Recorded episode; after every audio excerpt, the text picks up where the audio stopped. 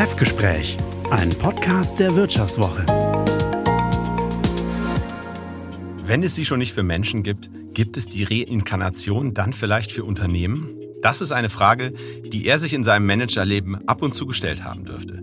Jürgen Reinhardt, Vorstandschef des Unternehmens SMA Solar, des wichtigsten Solarunternehmens in Deutschland. Und das ist für seine Branche ein echtes Fossil. Gegründet 1981 hat es den großen Boom und die vielen Krisen der Solarwelt nicht nur miterlebt, sondern auch alle überlebt. Herzlich willkommen, Herr Reinhardt. Schönen Dank. Ich freue mich dabei zu sein. Mein Name ist Konrad Fischer, ich bin verantwortlich für die Themen Unternehmen und Technologie bei der Wirtschaftswoche und heute Ihr Gastgeber im Wirtschaftswoche Chefgespräch. Starten wollen wir mit einer kleinen Einschätzung von außen. In der Vorbereitung für dieses Gespräch habe ich mich unter Kollegen umgehört, sie gefragt, was ihnen zum Unternehmen SMA Solar oder vielleicht auch zu Ihnen persönlich, äh, Herrn Reinhardt, so einfällt. Und wir hören mal rein, was dabei rausgekommen ist. Der erste Eindruck. Ich beschäftige mich derzeit viel mit der deutschen Solarbranche. Da knallt es nämlich gerade gewaltig, weil Unternehmen sich darüber streiten, ob Produkte made in Europe, also heimische Produkte, deutsche Produkte, es kann da um Solarmodule gehen oder eben auch Wechselrichter, ob die staatlich gefördert werden müssen mit einem sogenannten Resilienzbonus. SMA hat sich da klar positioniert und hat sich für diesen Bonus ausgesprochen, diesen Zuschlag. Und mich würde jetzt interessieren, warum Herr Reinhardt findet, dass deutsche Unternehmen unbedingt staatliche Stütze brauchen, um sich gegen die Konkurrenz aus China behaupten zu können. Warum geht das nicht ohne? Ja, Herr Reinhardt, das ist ja tatsächlich ein ziemliches ewiges Auf und Ab in Ihrer Branche. Vor gut zehn Jahren war die schon mal quasi halb tot, dann kam zumindest für Ihr Unternehmen der Wiederaufstieg und jetzt scheint es schon wieder um die Existenz zu gehen. Wie stark berühren Sie denn jetzt als die ganze Zeit Beteiligten Manager diese Höhen und Tiefen noch oder sitzen Sie das ein Stückchen aus schon? Nein, das ist ähm, schon so, dass wir das sehr gewohnt sind aus der Vergangenheit, aber es ist trotzdem jedes Mal wieder neu, weil man natürlich immer andere Gegebenheiten hat und sich immer wieder darauf einstellen muss. Also man braucht schon ein dickes Fell in der Solarindustrie, um das auch immer und lange mitzumachen. Aber wir haben halt deutlich größere Schwingungen, als ich sie aus anderen Industrien kenne. Und, und das ist wirklich ähm, ja, herausfordernd mitunter. Ja, ich habe irgendwo das geflügelte Wort vom Solar Roller Coaster, also von der Solarachterbahn dafür quasi mal gelesen. Das klingt genau. ja aber auch, als wäre es auch ein bisschen Spaß unter Umständen. Ja, das ist schon so. Natürlich, ähm, die, die lange in der Branche sind, ähm, wollen das auch nicht missen. Wir haben große Höhen, wir haben sehr viel Enthusiasmus, Euphorie und dann kann es auch wieder sehr schnell gebremst werden. Aber ich glaube, wir kennen das mittlerweile und wissen auch, wann wir wie schnell Gas geben müssen und wann wir aber auch sehr schnell bremsen müssen. Ähm, und das ist gerade eher der Fall wieder. Sie haben ja schon mal ziemlich heftig gebremst in der Vergangenheit. Ähm, das heißt, Richtig. diesmal haben Sie dann vielleicht auch ein bisschen weniger Gas gegeben, als Sie das früher gemacht haben? Ja, das ist schon so. Also wir haben in der Tat 2000 14, 2013, 14, 15 waren ganz schwierige Jahre, weil dort der ursprüngliche erste Solarboom, der bis 2010 angehalten hat, der ist dann sehr schnell zu Ende gegangen. Innerhalb, innerhalb von drei Jahren kann man sagen, ist zum Beispiel unser Markt um, um ungefähr 70 Prozent eingebrochen. Ähm, und da rede ich vom Weltmarkt. Der deutsche Markt ist noch stärker eingebrochen. Und das ist schon eine, eine sehr große Herausforderung. Damals mussten wir wirklich sehr viele Leute entlassen, hier in Deutschland bis zur Hälfte der, der Mannschaft. Und das macht man da nicht so einfach mit und ist das nächste Mal, wie Sie sagen, ein bisschen vorsichtiger. Und das sind wir auch gewesen. Und so haben wir zwar im letzten Jahr einen sehr großen Erfolg verbuchen können, auch im Jahr 22 war es schon gut, aber ähm, wir sind trotzdem etwas vorsichtiger rangegangen, sodass wir jetzt wissen, dass wir beim Bremsen mhm nicht eine, eine Vollbremsung hinlegen müssen. Ja, Krisenerfahrung ist dann sicher das eine, um damit gut umgehen zu können. Wenn man jetzt aber ganz persönlich auf Ihre Biografie schaut, dann fragt man sich zwangsläufig auch, ob auch Ihre Herkunft, die Distanz zu den deutschen Alltagssorgen sozusagen da irgendeine Rolle spielt. Denn aufgewachsen sind Sie ja äh, in Namibia. Schildern Sie mir doch mal sozusagen, genau. Äh, also sozusagen, wo Sie herkommen letztlich. Wie, wann waren Sie eigentlich das erste Mal in Deutschland überhaupt? Ja, also ähm, ich war einmal mit sechs Jahren in Deutschland für, für zwei Wochen ähm, und einmal das nächste Mal war dann, als ich hierher gezogen bin, 92 und da war ich dann 24. Also ich bin in Namibia geboren, aufgewachsen, durchaus auch auf einer Farm, wo es äh, kein Strom war, gab und auch kein fließend Wasser oder doch fließend Wasser, aber das konnte man nicht trinken. Und ähm, so kenne ich diese, ich will mal sagen, ressourcenarme, den ressourcenarmen Haushalt. Also wir sind einmal im Monat auf der Farm einkaufen gewesen und ansonsten selbstversorgt alles gemacht. Und ähm, es war eine unheimlich spannende Phase trotzdem, weil am Ende meiner Schulzeit war dann der Umbruch in Namibia, weg von der Apartheid und dann bin ich in Südafrika studieren gegangen und da ging das Ganze dann nochmal los, etwas verzögert. Ähm, so dass ich da eine sehr, sehr spannende Zeit erlebt habe. Unter anderem auch ähm, den Nelson Mandela kennengelernt habe, zweimal getroffen habe ähm, aber auch sonst viele interessante Dinge natürlich miterlebt habe. Und aber lassen Sie uns noch mal einen Schritt zurückgehen, vielleicht sozusagen. Also wie, was ist äh, der Hintergrund? Das ist jetzt ja nicht selbstverständlich, dass man, also man würde jetzt, Sie sprechen jetzt ja auch völlig akzentfrei Deutsch und so, man, also dass Sie quasi da auf einer Farm in Namibia groß geworden sind. Was ist, aus was für einer Familie stammen Sie da? Ja, also mein Vater war aus Deutschland, der ist nach dem Zweiten Weltkrieg ausgewandert und meine Mutter ist de facto schon vierte Generation gewesen in, in Namibia. Und damit ich fünfte oder jetzt ähm, Enkel meiner Schwestern schon siebte Generation, ist also schon eine lange Zeit ins ähm, 19. Jahrhundert rein. Und daher kamen diese Wurzeln. Mein Vater ist dann halt nie wieder zurückgegangen nach Deutschland. Die Eltern leben nicht mehr. Aber daher war das für mich meine Heimat äh, voll und ganz und Deutschland kannte ich eigentlich nur vom, vom Hören. Mhm. Aber Sie haben ja gesagt, Sie sind auf einer Farm aufgewachsen. Gleichzeitig habe ich, wenn ich das richtig recherchiert habe, gesehen, dass Ihr Vater ja schon als Unternehmer, ich glaube, in der Zementbranche tätig war. Ja, genau, das stimmt. Das stimmt. Ähm, die, die Farm war auch, ehrlich gesagt, von meinen Großeltern. Da war ich immer im, im Urlaub oder auch bis ich sechs war sehr viel. Ähm, dann war ich in der Hauptstadt in Windhoek und bin dort aufgewachsen, war dort an einer deutschen mhm. Schule, daher auch das Deutsch, wobei wir in den letzten Jahren dann Deutsch, Englisch und Afrikaans gesprochen haben auf, auf Muttersprachenniveau. Das heißt, außer Deutsch war auch nichts mehr auf, auf Deutsch. Ähm, alle Fächer waren ja. ähm, auf Englisch. Und wie habe ich mir das Umfeld dann vorzustellen, wie so ein, also wie man heute dann sagen würde, so ein Expat-Umfeld, also mit Diplomatenkindern? Nein. Die? Nein, absolut nicht. Also wir waren in der Schule, zum einen, was man so nicht denkt, das war ja noch in der Apartheid-Zeit, waren wir schwarz und weiß, weil wir eine private mhm. deutsche Schule waren, ähm, schwarz und weiß gemischt. Und da waren dann zwar die Lehrerkinder von den Lehrern, die aus Deutschland äh, nach Namibia gekommen sind. Das waren aber vielleicht zwei, drei in der Klasse. Ansonsten waren das alle, so wie ich, Namibier ähm, aus der zweiten, dritten, vierten, fünften Generation. Und ähm, ja, und das war zu meiner Schulzeit war es dann ungefähr ein Drittel schwarz und ein mhm. äh, zwei Drittel weiße äh, Mitschüler. Und das hat sich noch mehr gesteigert natürlich in der, ja. in der, Zwischenzeit. Okay, aber das heißt, wenn ich Sie jetzt so mit 10, 12 Jahren gefragt hätte, ob Sie Namibier sind, dann wäre das gar keine Frage gewesen für Sie. Das war ist sozusagen Genau, gar Heimat, keine Frage. Ja. Genau, ich bekam, bekomme auch hier immer die Frage, ähm, wann ich denn zurückgegangen bin oder warum ich zurückgekommen bin. Und dann muss ich das wirklich immer darlegen, dass es ein, kein Zurückkommen war, sondern wirklich ein, ein ja, Auswandern ja. für mich. Ja, was, ähm, was hat dann dafür den Ausschlag gegeben? Also überhaupt erstmal nach Südafrika zu gehen, einfach weil, um da gut studieren zu können oder wie?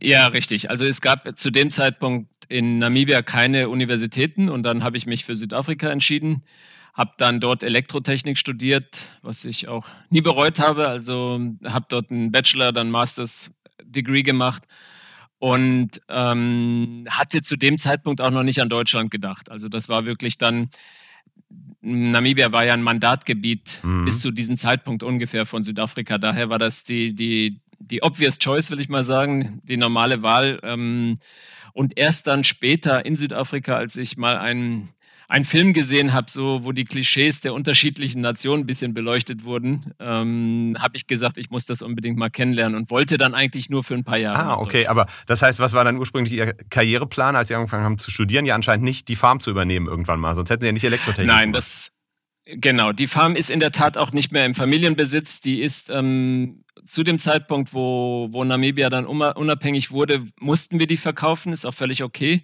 Auch wenn sie äh, dritte Generation ja. bei uns war, mussten wir die dann verkaufen.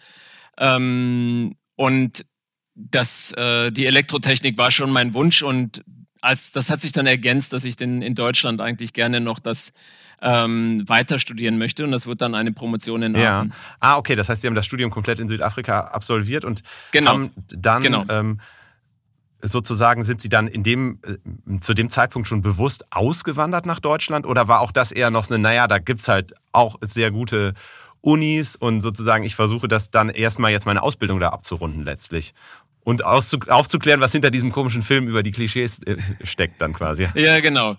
Genau, das war einfach ein Interesse, das ich gebildet habe. Also meine Schwestern sind zum Beispiel auch alle weiterhin in Südafrika und Namibia. Ähm, das war so ein Interesse, das sich gebildet hat und ich hatte mich dann beworben und das war eine ganz seltene Phase für die Ingenieure, wo es de facto keine Stellen gab oder mhm. nicht viele Stellen. Das werden sich viele Ingenieure so in 92 dran erinnern können. Und deswegen habe ich dann gedacht, okay, dann bewerbe ich mich bei den Universitäten. Und das war eigentlich auch nicht das Ziel, sondern ich wollte einfach für ein paar Jahre nach Deutschland. Und dann wurde es die Promotion, was ich im Nachhinein natürlich auch nicht bereue. Mhm. Es war auch ein sehr interessantes Thema. Ich habe dann Elektrofahrzeuge in den 90ern schon bearbeitet äh, für sechs Jahre und, und ähm, deswegen habe ich mich dazu entschieden. Und erinnern Sie sich noch, wie das war, als Sie das erste Mal nach Deutschland gekommen sind? Also was, was Ja, das war wirklich eine interessante Phase, weil da gibt es natürlich dann direkt so ein paar Geschichten. Ich kam aus Brüssel, weil ich mit Sabina geflogen bin damals und musste nach, äh, nach Bochum zu meinem Onkel, kannte ich aber nicht und bin ab Aachen dann gefragt worden von dem damals noch Schaffner, jetzt Zugführer, warum ich keinen Zuschlag habe und ich wusste überhaupt nicht, was das ist. Und dann sagte er, dann muss ich halt 7 D-Mark bezahlen. Und dann sagte ich, äh, sorry, ich habe kein Geld dabei, ich bin noch nie in Deutschland gewesen. Ich habe die mit ja. sechs Jahren da ausgelassen. Und ähm, da wurde er richtig sauer und hat die Polizei gerufen. Und ich habe versucht, ihm zu erklären, dass ich äh, auch in akzentfreiem Deutsch, dass ich halt nicht in Deutschland aufgewachsen bin und das nicht kenne. Ähm, dann haben nachher so ein paar Bundeswehrsoldaten haben jeder einen, eine D-Mark gespendet und dann die sieben dann zusammenbekommen. Okay, und äh und in der Tat, das äh, auch auf, über die Straße gehen, alles war ja. neu natürlich, weil der, der Linksverkehr, Rechtsverkehr, Unterschied, alles war für mich neu und äh, war aber trotzdem eine super spannende Zeit. Das heißt, Sie haben das dann nicht, äh, Sie haben sich nicht gleich wieder zurückgesehnt?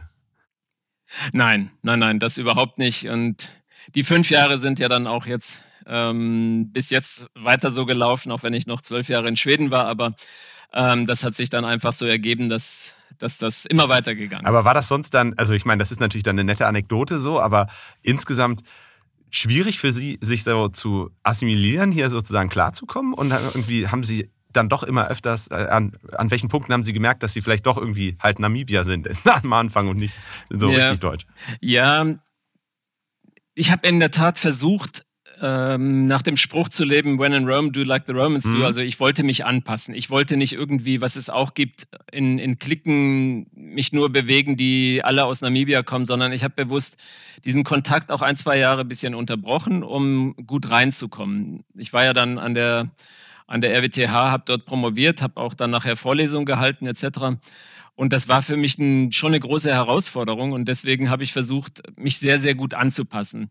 Als ich dann nach drei Jahren das mir zum ersten Mal leisten konnte, nach Namibia zu fliegen, ähm, habe ich es dann erst gemerkt, wie, wie groß doch diese, dieser Verlust war oder dieser Heimweh, den ich eigentlich unterdrückt mhm. Hat, hatte. Ähm, und das, das war dann schon sehr offensichtlich und ab da habe ich eigentlich ein bisschen offener, bin ich ein bisschen offener damit umgegangen. Also habe hab die, die Vergangenheit immer die schönen Seiten rausgezogen mhm. und auch versucht, die einzubringen und gleichzeitig natürlich ähm, mich deutsch zu bewegen und zu benehmen. Ja, und ist das dann so, dass dann irgendwann ganz bewusst der Entschluss reift, okay, hier mache ich jetzt auch tatsächlich weiter, hier versuche ich jetzt Karriere zu machen oder ist das auch ein Reinrutschen eher?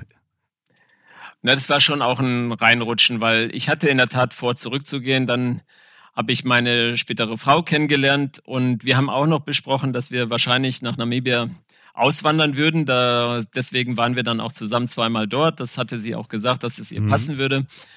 Und dann kamen die Chancen halt anders als gedacht. Ich habe nach der Promotion noch ähm, die Möglichkeit gehabt, als Oberingenieur tätig zu sein am Institut, was für mich eine schöne Herausforderung war, gewählt zu werden als derjenige, der gar nicht in Deutschland studiert hat, also Assistant Professor hieß das äh, damals auch übersetzt. Und ähm, das war eine sehr herausfordernde und schöne Zeit. Und danach habe ich auch einfach gedacht, jetzt nochmal in die Industrie zu gehen. Mhm. Und diese Industrie wurde dann Schweden. Und die fünf Jahre in Schweden, die es auch mal werden sollten, wurden dann zwölf Jahre. Also das ist schon, ich bin da schon reingerutscht. Ähm, das war nicht wirklich ein Plan von Anfang ja. an, dass das ähm, nur fünf Jahre in Deutschland sein dürfen. Oder das war der Plan, aber es ist nicht ja. dazu gekommen. Und ist das denn so, dass Sie dann auch äh, irgendwie nach und nach sozusagen gemerkt haben, inwiefern Ihnen das, also dieses von außen kommenden Vorteil gibt? Also die, ja. wie, wie hat sich das dargestellt? Ja, ich finde, es gibt sehr, sehr viele Dinge, die einfach in Deutschland organisiert sind, wie man voraussetzt. Und das ist in, in Afrika logischerweise nicht so. Also es gibt keine, keinen geordneten Nahverkehrssystem. Es gibt andere Möglichkeiten, andere Notwendigkeiten, die man sich einfach dann selber erarbeiten muss. Ähm, nämlich ein Beispiel, meine Schwester äh, hatte ein Geschäft, das ging dann nicht gut. Dann ist sie von einem Tag auf den anderen arbeitslos und dann muss sie sich was Neues, ähm, was Neues suchen. Und es gibt halt kein Sozialsystem, es gibt keine Möglichkeit auf ähm, fun funktionierende Systeme, in, wie man sie aus Deutschland kennt, immer zurückzugreifen.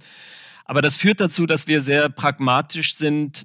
Ähm, die Leute, die ich aus Namibia auch jetzt weiterhin gut kenne, und dass wir schauen, dass wir die Dinge in die Hand nehmen. Und das, glaube ich, ist der Part, der mir geholfen hat und den ich auch weiter weiter beibehalten mhm. möchte. Ja, und gut, ein Stück weit schleift sich das wahrscheinlich dann auch ab, so über die Jahre, je mehr man sich Natürlich. an Deutschland gewöhnt. Äh, ist es Ihnen dann Natürlich. umgekehrt auch ähm, passiert, dass wenn Sie dann zurück in Namibia waren, dass irgendjemand sagte, jetzt bist du aber schon ganz schön deutsch geworden? Ja, auf jeden Fall. Ich hatte das jetzt vor zwei Monaten. Ich bin mit meinen drei Schwestern und der ganzen Familie sind wir so wie früher einfach nur auf dem Pickup äh, durch Namibia und Botswana gefahren bis zu den Victoria-Wasserfällen und dann an einem hat meine Schwester dann gesagt, ja, du bist ja sowieso kein Namibier. Also und dann ging genau diese ja. Diskussion los. Ich habe es ein bisschen anders gesehen, aber, aber ich kann es natürlich nachvollziehen, woher ihr Argument ja. kommt. Weil es ist so, man gewöhnt sich an viele Dinge. Man kann auch manche Sachen nicht mehr so richtig einordnen oder, oder verstehen, warum zum Beispiel kein Müll getrennt wird oder warum gewisse Dinge nicht einfach besser organisiert werden. Auch wenn ich finde, dass in Afrika super Fortschritte gemacht worden sind, auch in der Zeit, wo ich nicht da war oder seitdem ich nicht da bin. Aber, aber natürlich ist es so, dass einem Sachen auffallen, dass man Sachen anders angeht und dass das dann so auch von der eigenen Familie mhm. wahrgenommen wird. Und dann haben Sie danach, wie Sie ja gerade schon angedeutet haben, angefangen in Schweden sozusagen Karriere zu machen. Ja, richtig. Ist das was, ähm, war das, also wenn ich da jetzt sozusagen in diesem Moment mich zurückversetze, war das Ihr Ziel sozusagen oder waren Sie eher so eigentlich der Wissenschaftler, der dann halt mal in einem Unternehmen angefangen hat und dann hat sich äh, das ergeben oder sind Sie schon eigentlich, haben Sie studiert, um danach äh, in einem interessanten Unternehmen zu arbeiten?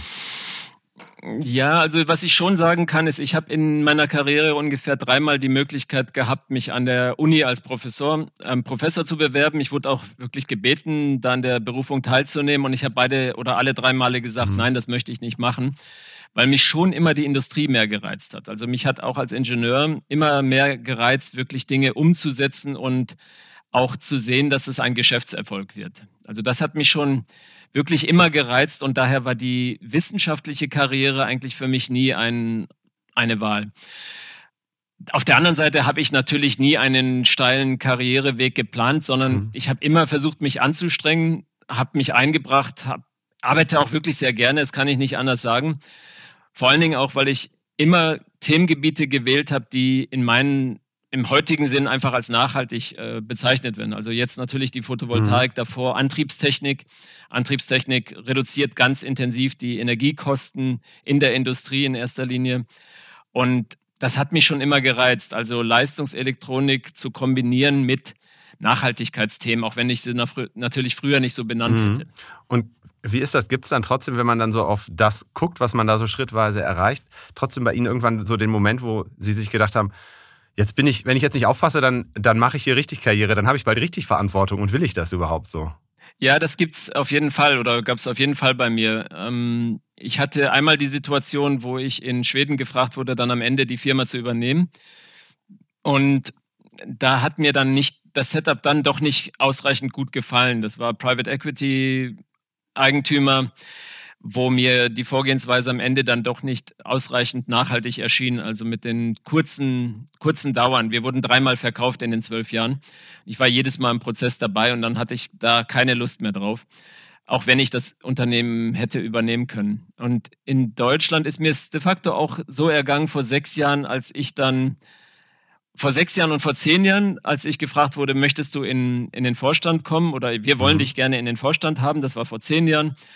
Und da hatte ich eine Division geleitet und fand das unheimlich toll, diese Division zu leiten, ohne vielleicht die, die schlussendliche Hauptverantwortung zu haben fürs gesamte Unternehmen. Und habe mir das in der Tat ein, zwei Tage überlegen müssen, mhm. was mich selber gewundert hat, aber so war es. Und dann vor fünf, sechs Jahren, als ich dann den Vorstandsvorsitz übernommen habe, da war das auch nochmal so eine Situation, wobei die dann relativ schnell geklärt war für mich, einfach aufgrund der Tatsache, dass ich ja gut in den mhm. Themen drinne war und das auch machen wollte. Mhm. Dann. Das ist immer ein bisschen schwierig, das so in Bezug auf sich selbst zu sagen, aber wenn Sie jetzt sich fragen, was, was dann so ihre Eigenschaften sind, die, sich, die sie durch diese Karriere durchgeleitet haben, also was sie irgendwie besonders macht und abhebt von den Leuten, die ja vielleicht im gleichen Alter ähnlich angefangen haben, aber eben nicht da geendet sind. Was, was denken Sie? Na, ich glaube schon, dass das diese, diese Prägung ist aus den unterschiedlichen Etappen. Also Namibia hat mich dahingehend geprägt, wie eben gesagt, dass ich einfach äh, pragmatisch sein musste und, und ähm, selber die, den Plan schmieden mhm. musste, wie es weitergeht. Südafrika war halt auch eine interessante Phase, wo ich alleine auf mich gestellt war in einem anderen Land. Das sind trotzdem 2000 Kilometer zwischen den Wohnorten gewesen, also frühere Wohnort und dann die, die Unistadt. Und ähm, da hat mich aber auch geprägt, wie, wie man sich da, darin zurechtfindet. Das gleiche dann in, in Deutschland kam ich ja trotzdem als nicht in Deutschland ähm, Studierender nach, nach Deutschland, habe dann promoviert und musste mich dort auch erstmal beweisen. Das, das ist schon so. Und in Schweden war es das Gleiche, weil es, es ist schon eine schwierige Sache, wenn man sowohl Sprache als auch Firma als auch Land ändert gleichzeitig. Mhm. Und trotzdem habe ich es gemacht und, und fand das im Nachhinein sehr gut. Das hat mich aber auch sehr geprägt. Die schwedische Kultur hat mich auch geprägt. Da ist wirkliche Gleich, Gleichberechtigung zwischen Mann und Frau schon lange und nicht wie hier noch nicht ganz erreicht. Ähm, und aber auch der, die Konsenskultur, dass man einfach Dinge zusammen bespricht und nicht einfach mhm. äh, top-down beschließt. Das hat mich sehr geprägt und so habe ich auch das Unternehmen hier in Deutschland ausgesucht. Ich hatte ein paar andere Chancen dann nach den zwölf Jahren, wo ich dann wirklich diesen Entschluss aus Schweden mit meiner Familie gefasst hatte. Und habe mich dann aber bewusst für SMA entschieden, weil hier genau das geherrscht hat. In, in, bei SMA wurde seit den Anfängen, seit 43 Jahren wird sich geduzt. Die Nachhaltigkeit war wirklich schon definiert ähm, in 81, mhm. dass, dass genau es darum geht, erneuerbare, preiswerte Energie bereitzustellen, durchaus auch in abgelegenen Gegenden dieser mhm. Welt. Und daher hat mich das unheimlich interessiert.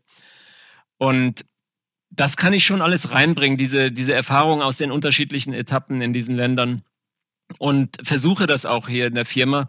Ich sehe uns definitiv als eine Firma mit einer tollen Kultur, wo die Tür offen steht, wo man reinkommen kann, wo, wo mal jemand mir sagen kann, Jürgen, das hast du jetzt scheiße gemacht. Ich, ich sehe das nicht so, wie du das machst. Das ist völlig okay. Das, Wann ist das das letzte solange Mal? Es in der, das ist äh, letzte Mal vor zwei Tagen geschehen. Was haben Sie angestellt?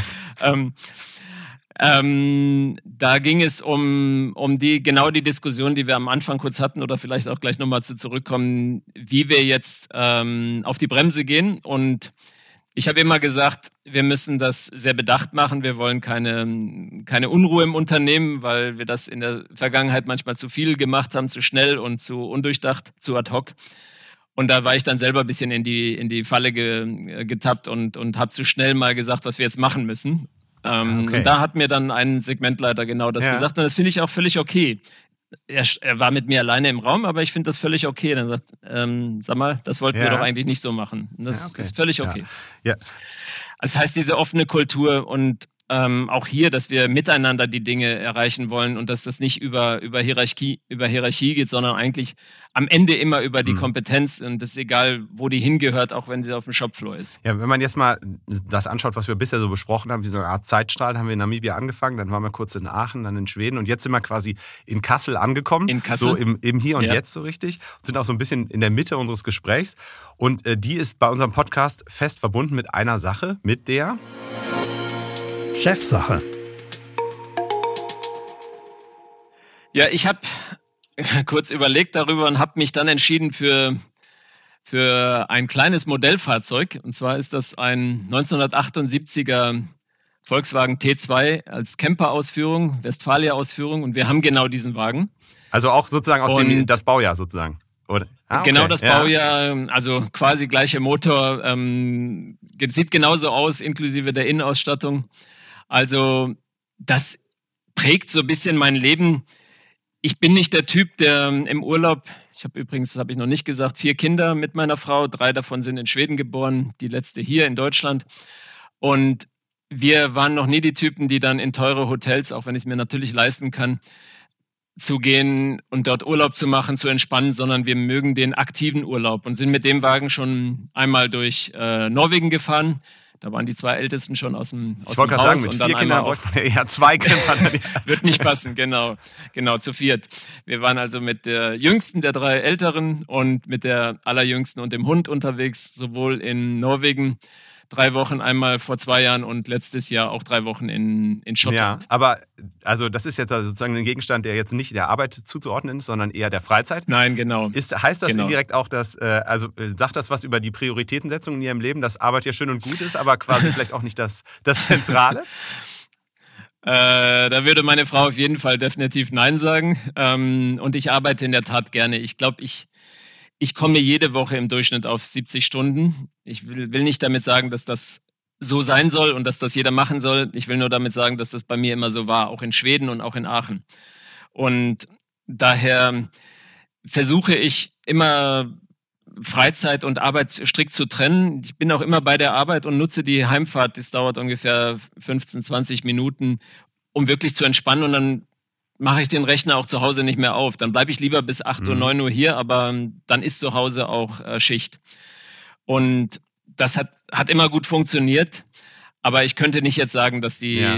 dass das Private deutlich Ja. wichtiger ist. Das kann ich nicht behaupten, leider. Und Sie haben das eben schon so ein bisschen angedeutet, weil als Sie über Schweden sprachen, wenn ich Sie jetzt frage, was für ein Typ Chef äh, sind Sie und was ist da sozusagen so Ihre, Ihre Philosophie? Ist das dann quasi das schwedische Modell? Das würde ich schon sagen. Im Mittel ist es das schwedische Modell. Also sehr stark auf Konsens beruhend. Das heißt, alle dürfen sagen, die was zu sagen haben zu einem bestimmten Thema. Das hat aber nichts mit Hierarchie zu tun. Was sie davon halten, sich einbringen. Wenn man sich dann entschieden hat, auch wenn das dann eine Konsententscheidung ist, also wo die Mehrheit sagt, das ist jetzt safe enough to try, dann, dann hält man sich auch daran insgesamt im gesamten Team. Und das ist schon sehr stark aus der schwedischen Zeit, will ich mal sagen. Auch wenn ich aus Südafrika, Namibia eigentlich das Gegenteil gewohnt war, nämlich einfach Sachen entscheiden und dann auch machen. Aber das hat mich sehr geprägt in, in Schweden, das kann ich auf jeden Fall festhalten. Und so versuche ich jetzt eine gute Mischung daraus hinzubekommen, den Konsens walten zu lassen, Mhm. aber nicht, dass es Stuhlkreise gibt, die einfach nicht mehr aufhören, sondern dann schon auch zum Ergebnis zu drängen, aber nicht zu meinem Ergebnis, sondern zu dem, was ich meine, was aus der Schwarmintelligenz am besten für die Firma Und wichtig mussten wäre. Sie sich wandeln, um dahin zu kommen? Also erstmal diese südafrikanische Mentalität dann quasi ablegen und erstmal irgendwelche äh, Fehler auch machen, die sich dann sozusagen eingebrannt haben und in, erst ihre Lernwirkung Ja. entfalten konnten? Ja, also das auf jeden Fall. Ich hatte so einen Fall zum Beispiel nach einem halben Jahr in Schweden. Ich habe de facto direkt die gesamte Entwicklung übernommen mit 30, 40 Leuten. Es war eine, am Anfang eine kleine Firma. Und dann hatten wir große Anschaffungen machen müssen, also Oszilloskope etc. Und auf einmal sagte mir ein Mitarbeiter, wie sie sich entschieden haben und dass das bestellt worden ist. Und äh, da habe ich dann mit meinem eher deutschen und südafrikanischen Hintergrund gesagt, das, das geht doch jetzt nicht hier einfach bei mir vorbei. Und musste dann feststellen, durch die äh, Aufarbeitung, dass das alles perfekte Beschlüsse waren und ähm, habe mich nach und nach wirklich gewandelt, dass ich ähm, Dinge, ich finde, die Dinge sollten entschieden werden von den kompetenten Leuten. Natürlich gibt es Themen, die, die dürfen nicht an meinem Tisch vorbeigehen, einfach auch aus, aus ähm, juristischer Sicht. Da möchte ich auch mitdiskutieren.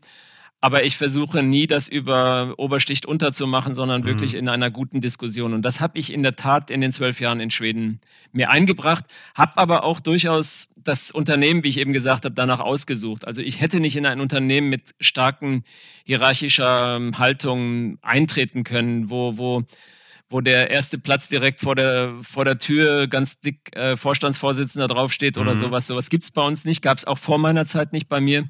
Und so habe ich das auch schon mit ausgewählt. Und wie gehen Sie vor, wenn Sie so richtig grundsätzliche, wegweisende Entscheidungen treffen müssen? Also sagen wir mal, bauen wir jetzt diese neue Fabrik oder bauen wir sie nicht? Müssen wir jetzt 20 Prozent der Leute rausschmeißen oder kriegen wir es vielleicht doch äh, anders hin?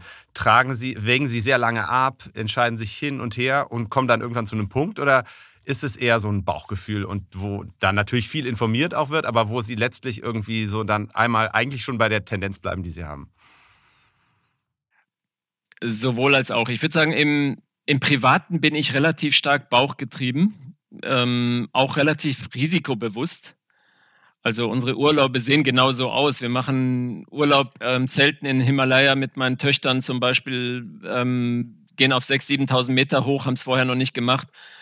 Und ähm, bei der Arbeit ist es dann doch deutlich, ich will mal sagen, strukturierter und ähm, mehr im Team. Äh, was ich nicht sagen will, dass es zu Hause nicht im Team ist, aber mehr im Bauchgefühl mhm. zu Hause, mehr Risiko zu Hause als bei der Firma. Und das ist aber trotzdem so, dass das nicht zu lange dauern darf. Also hier darf jeder sagen, der was dazu beitragen kann. Wir hören auch alle, wir fragen auch alle, sind jetzt alle Sachen gesagt worden? Das ist das sogenannte Consent-Verfahren. Mhm. Und dann fragen wir uns, is it safe enough to try? Aber das kann nicht sein, dass wir Entscheidungen zu lange vor uns herschieben. Äh, Sie haben das angesprochen, wir haben ja hier eine Fertigung im Bau. Wir verdoppeln unsere Produktionskapazität, genau hier von mir aus sichtbar. Und das hat dann logischerweise schon über ein paar Monate gedauert, weil wir erstmal festlegen mussten, geschieht das in Deutschland oder in mhm. Amerika zum Beispiel. Ähm, was sind die Kostenunterschiede, was sind die Vor- und Nachteile etc. Aber auch das geschieht von einem Team, wo ich dann im Stilco sitze und wo man natürlich, da kann ich gar nicht drum herum kommen, auch wenn ich mir das manchmal selber nicht eingestehen möchte, eine wichtige Stimme habe. Aber ich versuche es in der Tat nicht so zu machen, dass das vorher antizipiert wird und dass ich das irgendwie politisch so zu steuern, mhm. dass genau am Ende jeder das sagt, was ich mir hatte vor, vorher vorgestellt habe. Also das ist schon im, mit durchaus kontroversen Diskussionen auch behaftet und das soll es auch sein. Das die Leute sollen sagen, was sie denken und die haben das Recht, sich stark einzubringen. Ganz im Gegenteil, ich mhm. fände es nicht gut, wenn sie sich nicht einbringen. Aber wie schafft man das dann mit diesem Gedankenmachen aufzuhören in dem Moment, wo die Entscheidung einmal getroffen ist und nicht im Nachhinein trotzdem die ganze Zeit noch weiter zu grübeln, war das richtig, war das falsch, hätten wir nicht vielleicht doch, haben wir den Aspekt richtig bedacht und so weiter? Ich glaube, die, die Stärke kommt genau darüber, dass man es zusammen im Team entscheidet.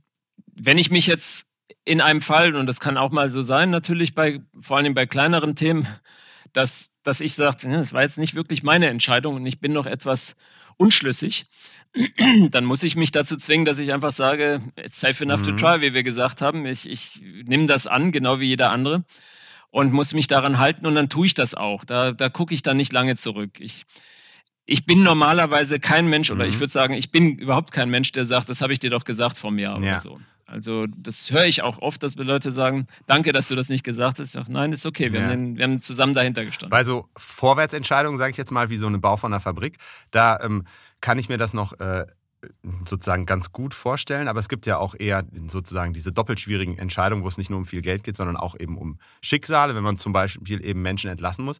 Da stelle ich mir jetzt gerade ja. Ihre ersten Jahre bei SMA Solar irgendwie ziemlich krass vor. Sie sind 2011 dahin gekommen, also quasi direkt genau. nach dem Ende des Booms, wo dann äh, eigentlich immer sozusagen, da müssen sich von Jahr zu Jahr erstmal die Probleme nur größer geworden sein. Ja, und das, das ist so. Und Inter interessanterweise hat die Division, die ich geleitet habe, ich bin als Divisionsleiter hergekommen, die hat sich entwickelt in dieser Zeit, also nach mhm. vorne entwickelt. Besserer Umsatz, besserer äh, Ergebnis. Das lag jetzt nicht nur an mir natürlich, sondern auch an der Tatsache, dass wir in dem Großflächenbereich Nachholbedarf hatten und uns dann gut positioniert haben. Das heißt, das ganze Team hat einen sehr, sehr guten Job gemacht und wir waren in dieser Zeit eigentlich noch gewachsen. Dann wurde ich gefragt, in den Vorstand zu kommen und ein halbes Jahr später war es dann soweit. Und das war in der Tat schwierig, logischerweise, weil wir in der Entwicklung sogar bis zu 50 Prozent entlassen haben. Es waren knapp 50 Prozent in der Entwicklung in Deutschland. Von 1100 Leuten damals, ich habe die Zahl sehr genau im Kopf, auf, ähm, auf die Hälfte. Und da hilft nur eins, und da kam dann doch aber wieder die, die Lehren aus Schweden daraus, wo wir es auch einmal die Situation hatten, dass wir sogar die Gehälter nicht zahlen konnten am Anfang der Zeit dass nur offene Kommunikation gilt und, und hilft. Das heißt, wir haben uns an einem Sonntag getroffen, ich weiß es ganz genau, 25. Januar an einem Sonntag ähm, 2015 haben wir uns getroffen und haben mit dem Betriebsrat zusammen beschlossen, wie weit wir bremsen müssen, wie viele Leute wir entlassen müssen. Und das mit dem Betriebsrat zusammen. Und wir haben es am Ende des Tages unterschrieben. Und der Betriebsrat hat mit unterschrieben. Und da gilt aber dann wirklich danach auch die Offenheit zu haben und sagen, wir, wir gehen auch durch die einzelnen Beschlüsse zusammen. Das heißt, ich habe mich jeden zweiten Tag in dieser intensiven Phase mit dem Betriebsrat auch getroffen und wir haben gesagt, wir wollen es so machen, was sagt ihr? Und ähm, wir haben dann auch in dieser Phase wirklich immer kommuniziert, auch vor den Leuten gestanden und gesagt, ich weiß, dass die Hälfte von euch bald nicht mehr hier dabei sein kann. Aber wir haben das Verfahren erklärt, wir haben erklärt, warum es notwendig ist und, und so ist es gut gegangen. Wir sind innerhalb von drei Monaten war das durch. Ähm, und das ist äh, ein Kraftakt gewesen.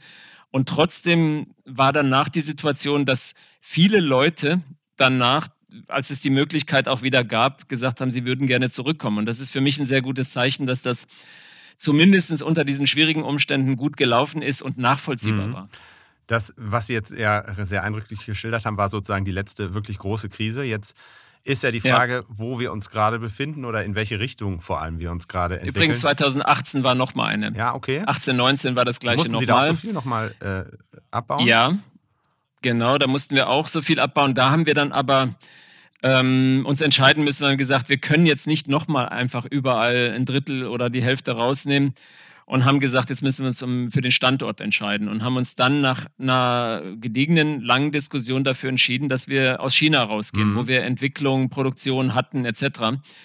Der Umkehrschluss wäre auch möglich gewesen, dass wir äh, in China gestärkt hätten und hier in Deutschland sehr stark reduziert hätten. Und wir haben, ich meine jetzt im Nachhinein, nach sechs Jahren völlig die richtige Entscheidung getroffen, gesagt, wir wollen weg von der Commodity des Wechselrichters, wir wollen hin zu, zu der Systemführerschaft und, und Lösungen anbieten für unsere Kunden und ähm, haben dann gesagt, da ist der Vorteil, dass wirklich Entwicklung, Produktion hier in Deutschland nah zusammensitzt, ähm, Cybersecurity einen ganz hohen Wert bekommt, Nachhaltigkeit und haben uns dann für Deutschland entschieden. Ja, das heißt, Sie haben sozusagen den Wechsel so vollzogen, dass Sie vorher eigentlich nur, sage ich mal simpel, die Hardware gemacht haben und jetzt auch alles drum drumrum von der Bedienung und Software genau, und so machen. Genau. Ne? Wir hatten vor, vor zehn Jahren, würde ich mal sagen, das eben genannte Wort Leistungselektronik war unsere absolut größte Abteilung in der Entwicklung.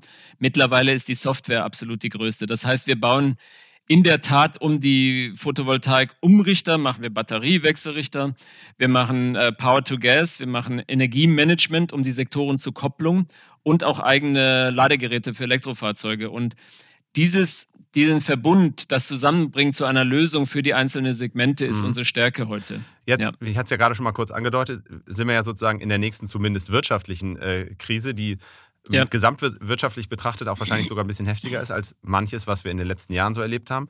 Ähm, gehen Sie davon aus, dass das auch SMA Solar wieder so stark treffen wird? Ähm, ich gehe nicht davon aus. Warum? Wenn ich mal ganz kurz die letzten zwei Jahre Revue passieren lasse, dann ist 22 ein Jahr gewesen, wo wir einen super Auftragseingang hatten, aber nicht liefern konnten. Da gab es die Lieferengpässe, die Chips etc. Äh, 23 ist dann dieser Knoten geplatzt. Wir konnten richtig gut liefern und haben auch unseren Umsatz, ich darf es noch nicht genau sagen, aber zwischen 70 und 80 Prozent gesteigert im letzten Jahr gegenüber 22. Und das ist auch die letzte Guidance, die wir rausgegeben haben an den Kapitalmarkt, nur das darf ich sagen. Ähm, und dann ähm, ist jetzt die Situation, dass wir aber trotzdem ein Wachstum sehen in diesem Jahr. Woher kommt das? Wir sind halt nicht nur in, in einem Segment, wo es äh, schwieriger ist derzeit, ist das Heimsegment oder aber auch teilweise das CNI-Segment, also Commercial and Industrial, wo man die Gewerbekunden hat, ähm, sondern wir sind auch im Freiflächenbetrieb. Und da sind wir sehr, sehr stark, unter anderem in Australien und in Amerika und haben dort auch weiterhin Marktanteile übernehmen können im letzten Jahr. Oder nicht weiterhin, weiterhin sondern wieder. Und der Markt wächst auch noch. Wir werden also in diesem Jahr ein weiterhin gutes Wachstum mhm. sehen im, im Bereich der großen Anlagen, vor allen Dingen in den, in den eben genannten Ländern und anderen Ländern weit weg von Deutschland. Und in Deutschland sehen wir zwar einen Rückgang gerade in den anderen beiden Segmenten, aber können das ganz gut auffangen. Und so sehen wir, dass wir auch in diesem Jahr wachsen werden. Und trotzdem müssen wir segmentorientiert uns anpassen. Das heißt, wir müssen durchaus mehr Ressourcen aufbauen für das Großkraftwerksgeschäft ähm, und gleichzeitig bremsen bei den anderen mhm. beiden. Also wenn Sie von Großkraftwerken oder äh, Freiflächenanlagen sprechen, dann sind das sozusagen ganze Felder, die mit Solaranlagen bedeckt sind. Richtig. Ne? Und die kennt man ja hier aus Deutschland, wobei man wirklich sagen muss, dass das ähm, super klein ist gegen das, was es gibt in, in Saudi-Arabien, in Amerika, in Australien. Dann sind das hin bis zu einem Gigawatt Leistung und ein Gigawatt ist wie mhm. ein Kraftwerk, wie ein Kohlekraftwerk oder ähm, ein kleines Atomkraftwerk. Also das sind dann Riesenfelder, genau. Und da liefern wir halt die Systemtechnik und nicht nur den Umrichter mittlerweile, sondern Umrichtertechnik, ja. Mittelspannungstransformatoren, ähm, Netzanbindung, alles, was dazu gehört. Jetzt erlebt man in Ihrer Branche auch gerade was, was ich sehr interessant finde, dass äh, sozusagen eine Branche sich nicht einig ist, ob sie eigentlich subventioniert werden will oder sollte. Das ist ja doch eher, mhm. eher selten. Wenn man Ihnen jetzt zuhört, dann müsste man ja eigentlich auch eher denken, naja, der Fall SMA Solar zeigt ja eigentlich, dass ähm, sozusagen da solche Krisen vielleicht eine Art Auslese sind, aber am Ende ihr es auch immer ohne Subventionen funktioniert hat oder ohne zusätzliche Sondersubventionen. Ja. Nach einer kurzen Unterbrechung geht es gleich weiter. Bleiben Sie dran. KI wird Ihr Business verändern. Wie können Sie davon profitieren? Tyler Wessing ist eine internationale Wirtschaftskanzlei. Weltweit arbeiten wir mit Technologieführern und Innovationstreibern zusammen. Wir beraten Sie bei Fragen zu strategischen Akquisitionen oder der Entwicklung konkreter Anwendungsszenarien, genauso wie zum Schutz des geistigen Eigentums oder zum KI-Recht. Investieren Sie in KI. Entwickeln Sie sich weiter mit KI. Mit uns.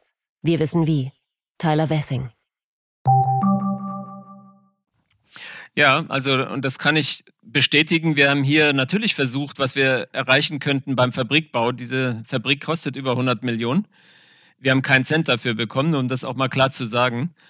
Und natürlich hatten wir das versucht, aber es hat nicht geklappt. Und auch die Einspeisevergütung für die Solarbranche ist ja heutzutage sehr, sehr gering. Also man bekommt ein paar Cent pro Kilowattstunden, die man einspeist und bezahlt selber um die 30, sagen wir mal.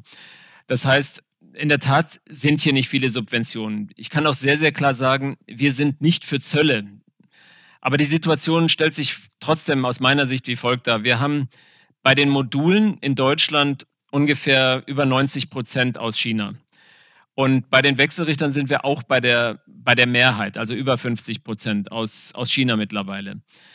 Und wenn man das mal vergleicht bei einer kritischen Infrastruktur, also Stromerzeugung, die ja durchaus an vielen Tagen schon komplett in Deutschland aus Solar bestritten wird und wir auch auf 80 Prozent kommen wollen in 2030, dann ist das ein Risiko. Das sehe ich ganz klar so.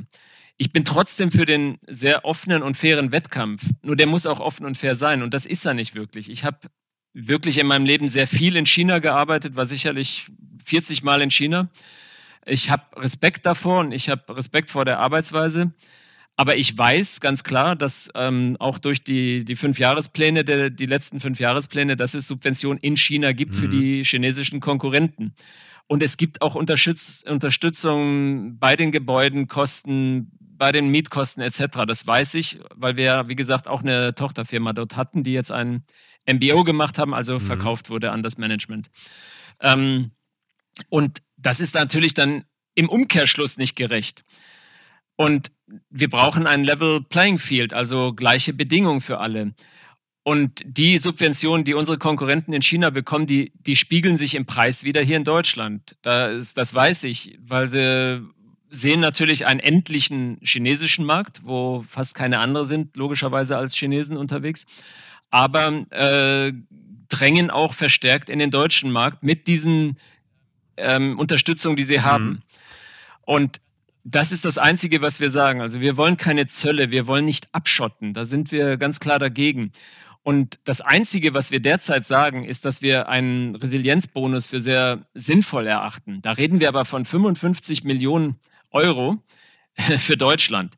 Das ist, was andere Subventionen angeht, ähm, ist das nichts, kann man ganz klar sagen. Aber der, der, ähm, diese Subvention, wenn wir sie so nennen wollen, der Resilienzbonus soll halt genau das hervorheben, was wird hier in Deutschland ja. hergestellt und dann auch ähm, auf die zusätzlichen Vorteile, die daraus entstehen, mhm. eingeht. Und die gibt es definitiv. Aber Sie haben ja gerade diese, diese, äh, diese Kräfteverhältnisse in dem Markt schon geschildert, wo ja. quasi ja die chinesischen Hersteller absolut, zumindest bei den Modulen, dann ja wirklich absolut dominierend sind.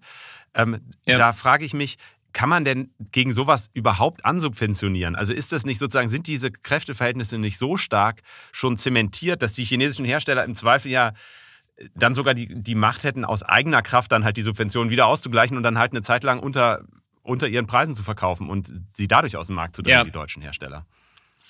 Und das ist eine, ist und bleibt eine schwierige Phase. Also, wie gesagt, wir sind keine Freunde von Zöllen und wir sind auch keine Freunde von zu großen Subventionen. Ich sage selber, dass die Subventionen am Anfang der, ähm, des EEG, die waren letztendlich zu hoch und haben auch vielleicht ein bisschen schnell und zu schnell den, den Anstieg damals erzeugt bis 2010.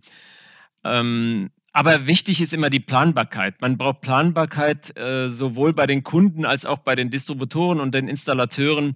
Und das ist derzeit ein bisschen schwierig, dass die Regierung ein Solarpaket 1 schon seit langem ankündigt und ein Solarpaket 2.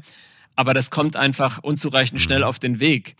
Ähm, wir reden nicht von großen Subventionen. Ich bin auch, wie gesagt, kein Freund von riesigen Subventionen. Aber wir müssen die Vorteile, die wir haben hier am Standort, müssen wir auch irgendwie ähm, berücksichtigt wissen.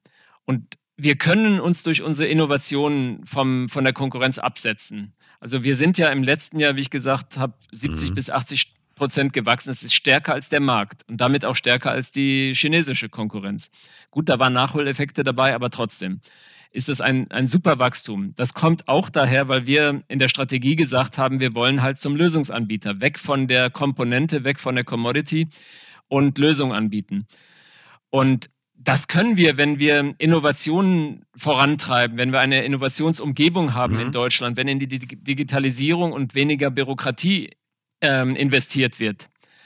Ähm, aber die Themen, die uns definitiv helfen, wenn die einen höheren Fokus bekommen, ist Nachhaltigkeit wo wir uns super gut positionieren, weil es von Anfang an in der Firma drinne war und immer gelebt wird. Und da wäre ich sehr froh, wenn das wirklich durch unangekündigte Besuche geschieht, wo, wo es geschaut mhm. wird, wie werden bestimmte Nachhaltigkeitsnormen eingehalten. Bin ich sehr offen für. Das muss aber dann auch geschehen für alle. Ähm, und Cybersecurity ist ein ganz wichtiges Thema. Weil wir hatten ja die Abhängigkeit von Russland von Öl und Gas und dann sprachen wir über 15 und 35 Prozent. Und hier sind wir bei einer sehr viel höheren Abhängigkeit und die birgt natürlich gewisse Risiken aufgrund der Tatsache, dass man jeden Umrichter, den wir herstellen, den kann man über das Netz ansteuern. Das können wir auch als Firma. Das kann aber unsere chinesische Konkurrenz auch aus China. Und das ist ein wichtiges Thema, warum wir immer sagen, der Wechselrichter mhm. ist der, das Herzstück der Anlage und nicht das Modul. Das natürlich eine ganz wichtige Komponente ist, aber nicht das Herzstück aus unserer Sicht. Und da müssen Themen wie die Cybersecurity und auch die Nachhaltigkeit äh, richtig Beachtung finden. Ja. Ja, wir nähern uns schon jetzt so, so ein bisschen dem Ende des äh, Podcasts. Man könnte das natürlich jetzt äh, ja. sehr vertiefen noch. Mich würde zum Beispiel sehr interessieren, wie Sie denn jetzt eigentlich dann Subventionen in anderen Branchen äh, sehen, weil man fragt sich dann ja immer, wo, wo ja. fange ich an, wo höre ich auf? Wasserstoff ist auch wichtig, Chips sind wichtig, Batteriefertigung sind fertig hm, und dann irgendwann hat man halt irgendwann auch kein Geld mehr. Ähm, mhm. Aber ich denke, wir werden hier jetzt trotzdem so ein bisschen schon zum Schluss kommen müssen. Und wir haben am Schluss immer eine Rubrik noch und das ist unsere Schnellfragerunde. Letzte Worte. Da habe ich für Sie im Angebot ein Zitat, eine Entweder-Oder-Frage und einen Satz, den Sie vollenden sollten. Ja, sind Sie bereit? Ich bin bereit. Dann fangen wir mit dem Zitat an. Das kommt von Jean-Paul. Wer die Laterne trägt, stolpert leichter als der, der ihr folgt bin ich nicht dabei. Also ich, ich trage gerne die Laterne und ich denke, das müssen wir auch als Solarindustrie in Deutschland machen. Wem fühlen Sie sich näher, Elon Musk oder Olaf Scholz? Ja, schwierige Auswahl. Ich habe den Herrn Scholz fünfmal getroffen die letzten zwei Jahre und ähm, sehe ihn sicherlich in einem deutlich besseren Licht als, als allgemein derzeit in der Bevölkerung. Ich habe mit dem Elon Musk zusammen studiert ähm, in Südafrika ein Jahr und ich habe ihn in, in in, äh, bei Tesla getroffen.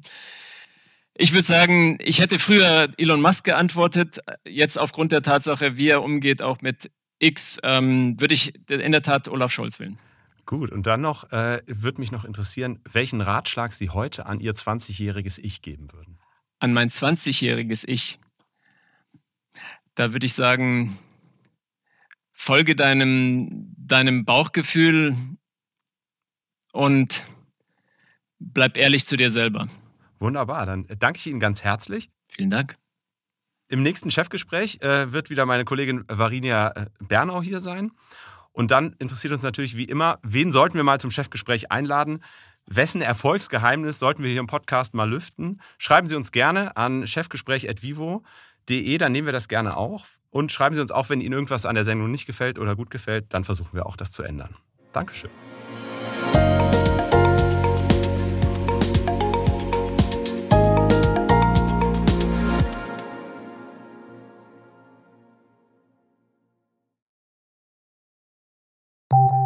Nach einer kurzen Unterbrechung geht es gleich weiter. Bleiben Sie dran.